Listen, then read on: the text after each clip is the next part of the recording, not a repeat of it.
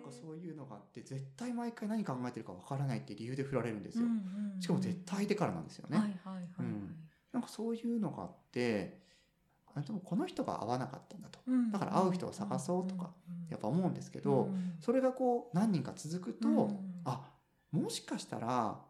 自分が悪いのかもしれないって、うんうんうんうん思ってくるんですよね。でその時にこう一本の映画に出会っうて、ん風味舌下シュガースパイスっていう映画が、うん矢倉くんと沢尻エリカさんがやってる映画があって、うんうん男は甘いだけじゃダメなんだとうんうんスパイスが必要なんだよっていうこううん映画があったんですけど、そんなわけないじゃんと思ったんですうよ。んうんうん 今まで聞いてきたこうやつは優しい人が正しいと、うんそれが絶対いいんだと思ってたけど優しい役が矢倉くんだったんですけど振られるんですよね。うんなんか分かんなかったんですよ。なんでこの女性は沢尻エリカさんは矢倉くんを振るんだろうみたいな。分かんなかったけど後々こう今思えばそりゃそうだよなと思いながらも、こうだからなんかそういうこう自分の感情とか言わないと、人間関係が結構気づけなかったんですよね。それが結構悩みでは結構続きましたね。なんかすごい私体調に出て一、人目の彼女とかに振られた時にはこう急性扁桃炎で熱が出るんですよで二人目あ結婚したいなと思う人と付き合った時には、振られた次の日に急性扁桃炎で3日休んだんでですよね。ほんで3人目の人の時には急性扁桃炎で、次の日から中野の中央病院に入院したんですよね。なんかそう。本当悪化してるそうそうそう大丈夫です かえーそうなんですよね。だかあーらなんかの合図ですね合図なんでしょうねやっぱ体にうんなんかここに出るのはやっぱ言いたいことはやっぱ言えない。なああなるほど面白んいかここまで来るけど出ないみたいなるほどな。なんか口内炎がもう20個ぐらいできてはあ食べられないんですよ。点滴だったんですけすどごい。へえだからなんかそういうのがあってあこのままこうこういうような本当うんのうん自分、今のままの自分で本気にこう付き合おうとしたらうん体が持たないと思って、はいはいはいはいだからこうよりこう自分の感情を本気にならないようにというかうんうんうんうんうんセーブしてセーブして建前で生きようというように結構なってたんですよね。でなんか同じ時期に、まあ、会社のこともあって、うん友達とかからもやっぱフッチーと話してるよりも他の友達といる方が楽しいってうん言われた時があって、いやめちゃめちゃショックで、うんなんでなんだろうって思って、でもやっぱ確かにこう自分合わせるだけなんですよね。うん何かやろうって言ったらやろうやろうって言ってはいはいこはいうやったりするけどはい自分からああしたいこうしたいとか言わないし本当にこれしたいなんて思ったことがあんまなかったんですようんうんうん言ってこなかったから多分そういううんのがないんでしょうねだからなんかそういうのを無理やり探してみるんですようねんうん旅行ブック見てうんここに行ってみたいって思ってみるとかうんうんうんうんうんやりたいこと探しみたいな感じですね本当全然載ってないけどあー行ってみたいような気がするって思って行ってみたりとかなんかそういう自分を作ろうってみてもやっぱ疲れちゃうんですよね。うんうんだからなんかそういうのもあってなんか友達も彼女も仕事も、あうん本当にこのままだと自分の人間関係がもう難しいんだと、うんうんうんあ本当にこう自分の感情とか意見を言えるような自分になろうと思ってそこからカウンセリングの勉強をし始めるんですよね。心が分かれば自分の人間関係が変わるんじゃないかと思って心理学の勉強をしてみてアイデアっていう渋谷で結構一番有名なあのカウンセリング学校に通ってあのカウンセラーになろうと思ってでですね。なんかカウンセラーになるには自分もカウンセリングを受けるっていうのを聞いたので、だから資格も取って自分も受けて、まあ、本当に心が分かるような人になって人間関係変わろうと思って通ってみて学ぶのとか暗記とかすごい得意なのでだから多分最速とかでカウンセリングの資格を取ったんですよね当時は。学ぶのも面白かったし。だけどいざ仕事のカウンセリングの仕事に就こうとした時にカウンセリングって1対1でこのその人を向き合うじゃないですか、だから怖くなったんですよね。もしなんか自分の一言とかでそのの人がなんか命を落とすようなこととか人生が変わるようなことになったらどうしようってなんかそう思うとす急に怖くなって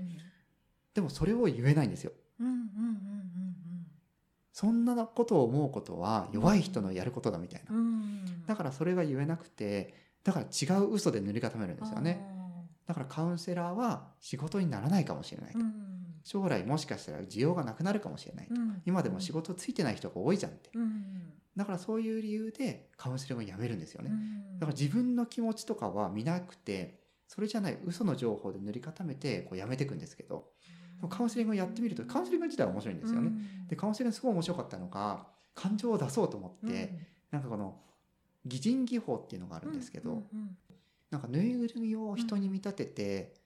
なんかそれを自分の感情をぶつけてみるってワークがあるんですけど、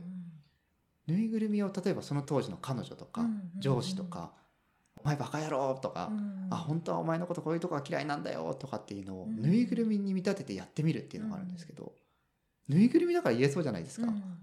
でもぬいぐるみでも言えないんですようね、んあ本当に彼女だと思っちゃったらもうここまで出てくるけどもう怖くあてー喉まで出てきても怖くて怖くてだから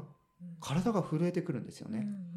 でそれを無理やりカウンセラーも言わないと進まないから、こう言うようにこう誘導してったりとかして、こう強く言ってきた時に言った時に「お前なんか本当はこういうとこが嫌いだ」っていうのを絞って言った時に、もうそっから1時間ぐらい涙が止まらなうんくて、あ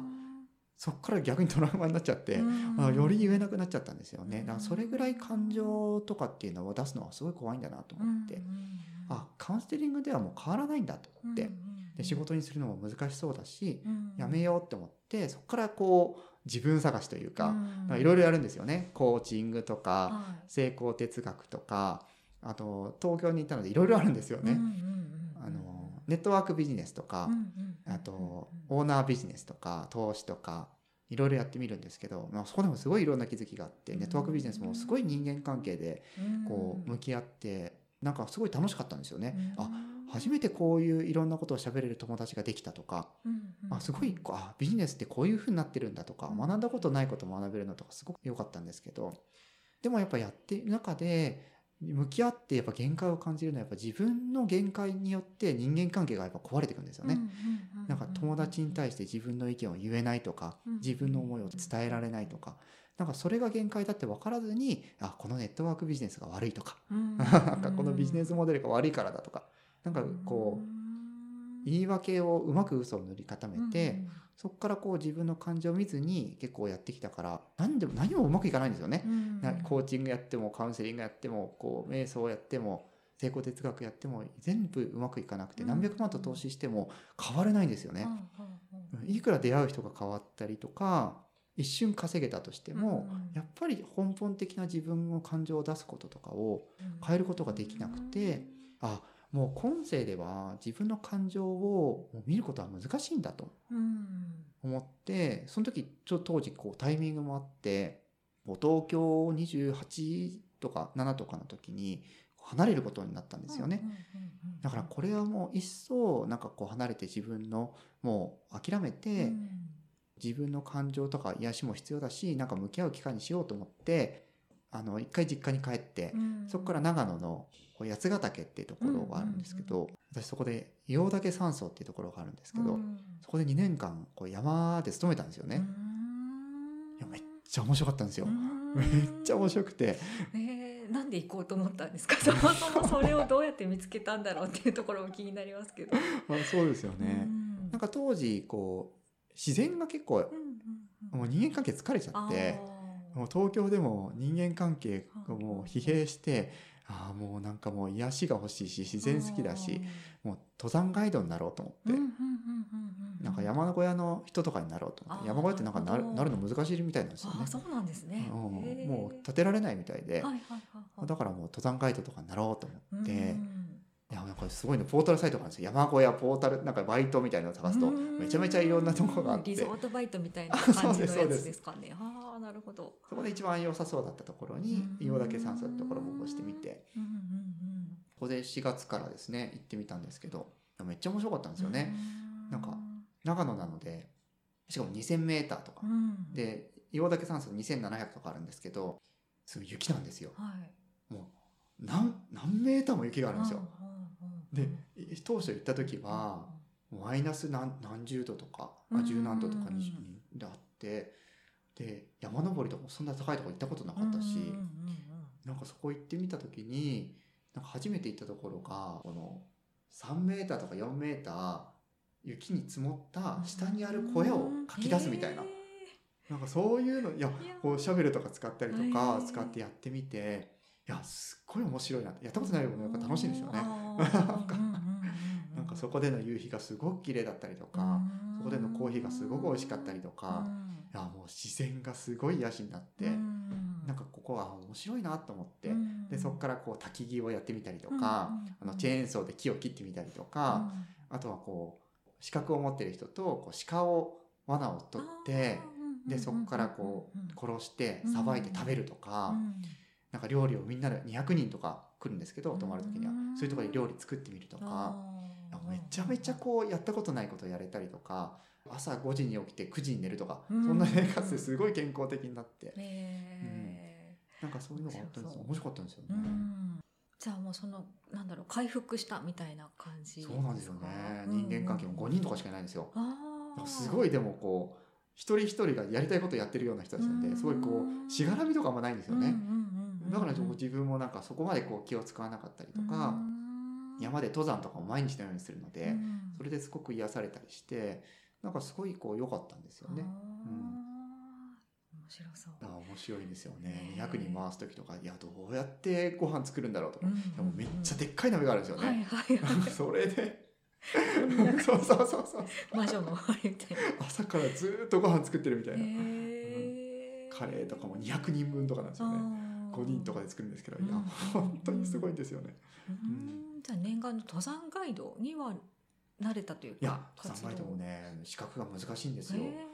そうなんだあー登山ガイドもやっぱ難しくて、ううんん、途中で諦めたんですけど、うー難ん難易度高いんですね。易度高いんですよへね。でもなんかそういうのやっていく中でやっぱりこ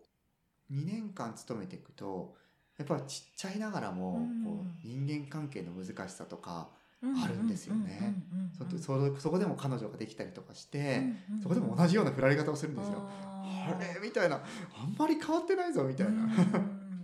だからもうあもうでも人生も諦めてるし、うまあ、んしょうがないなと思いながらも、あでもなんかここでやっぱ人生なんか29とかだなんですけど、あなんか変えたいなと、うんもうラストチャンスなんか新しいものと出会って本当に自分の人生かじ関係を変えれるようなものが絶対あると思うし、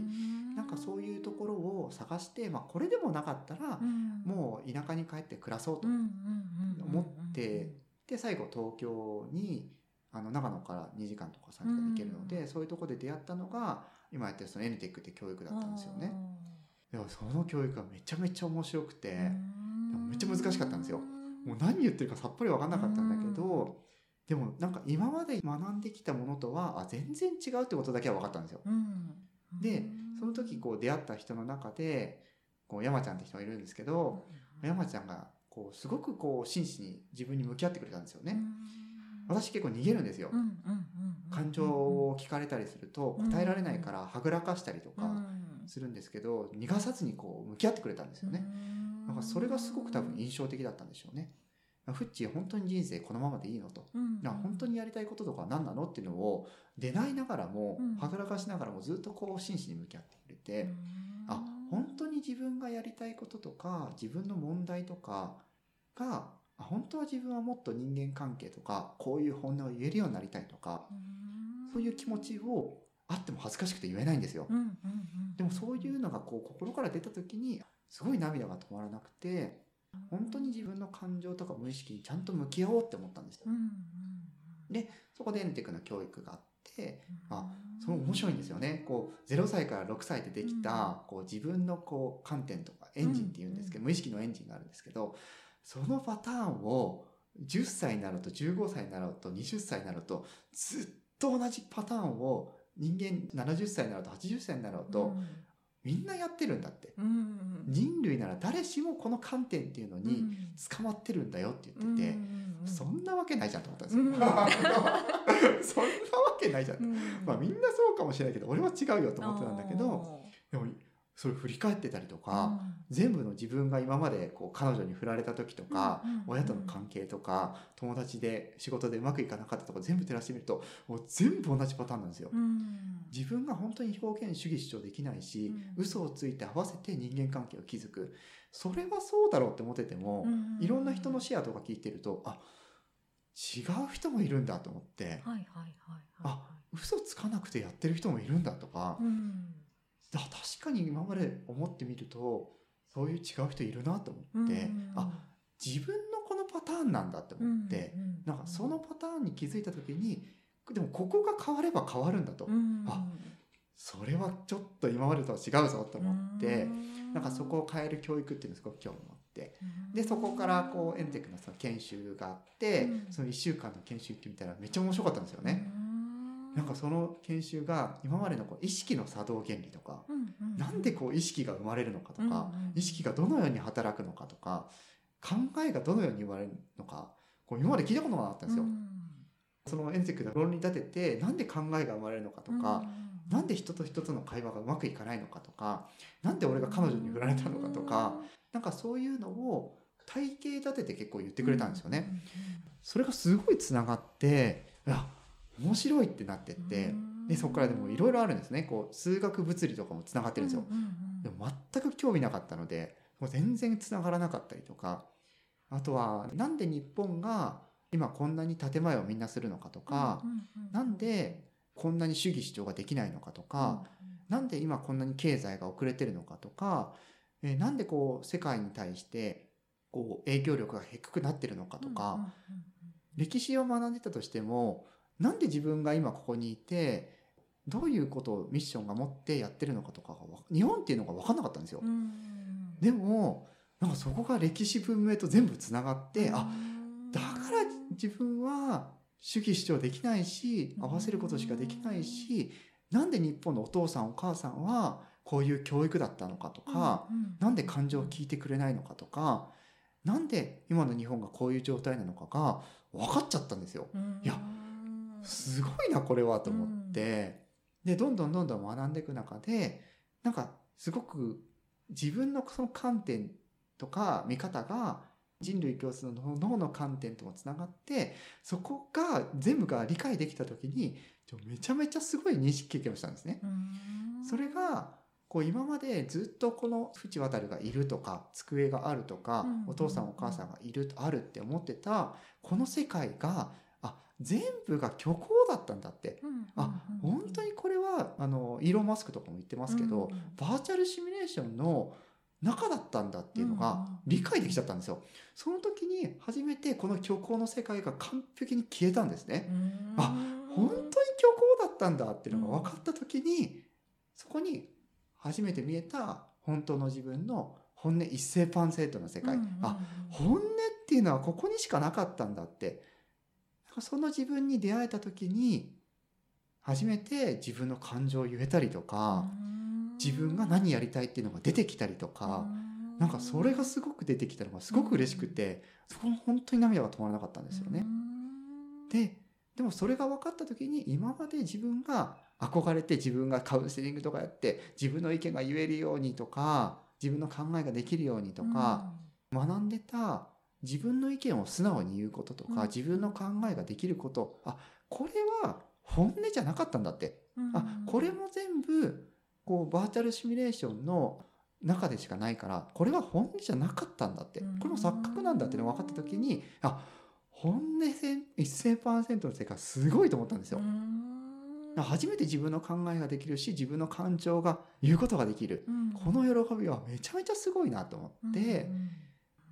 なんかそこの歓喜がやっぱすごかったんですよね。うーんじゃあそのぬいぐるみに向かって怒るができなかった時の、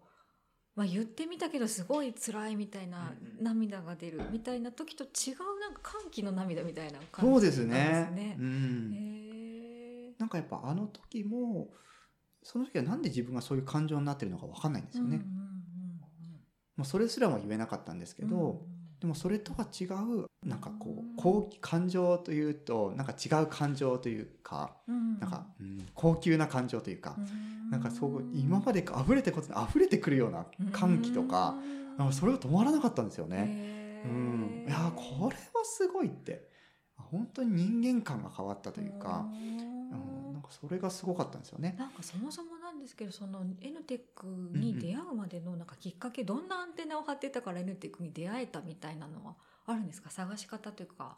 なんで知ったかみたいなあーきでっもかけみたいな。エヌテ君に出会ったきっかけですよね。うんなんか今まではその自分の考え感情がどうやったら表現できるのかとかそれはやっぱずっとあるんですよね観点として。あーでカウンセリングコーチング瞑想とかやってでも僕めちゃめちゃこう自分に投資してたんですよね。もうあの貯金とかせずに、うんもうなんかあろうと思えば、例えばカウンセリングとかも50万とか100万とか、こう出してこれで変われるなら変わるって思うっん、て、こういろんなものをこうやってきたので、まあ、エヌテックもその中の一つだろうぐらいの感じで初めは気楽に、うんまあ、これで変われるなら安いじゃんみたいななんかネットかなんかで見つけたみたいあな。イベントで出会った感じでしたねへーうんお茶お茶会かあーなんかとかで出会った人が、その山ちゃんがやってた主催のやつで、読書会かそうんそれでやってた時に出会った感じでしたうんうね。んじゃあずっと変わりたい変われる何かを探していた中で、たまたまというか、うんまあ、や紹介されてとかで出会ったみたいなあ感じそうですね、うねん、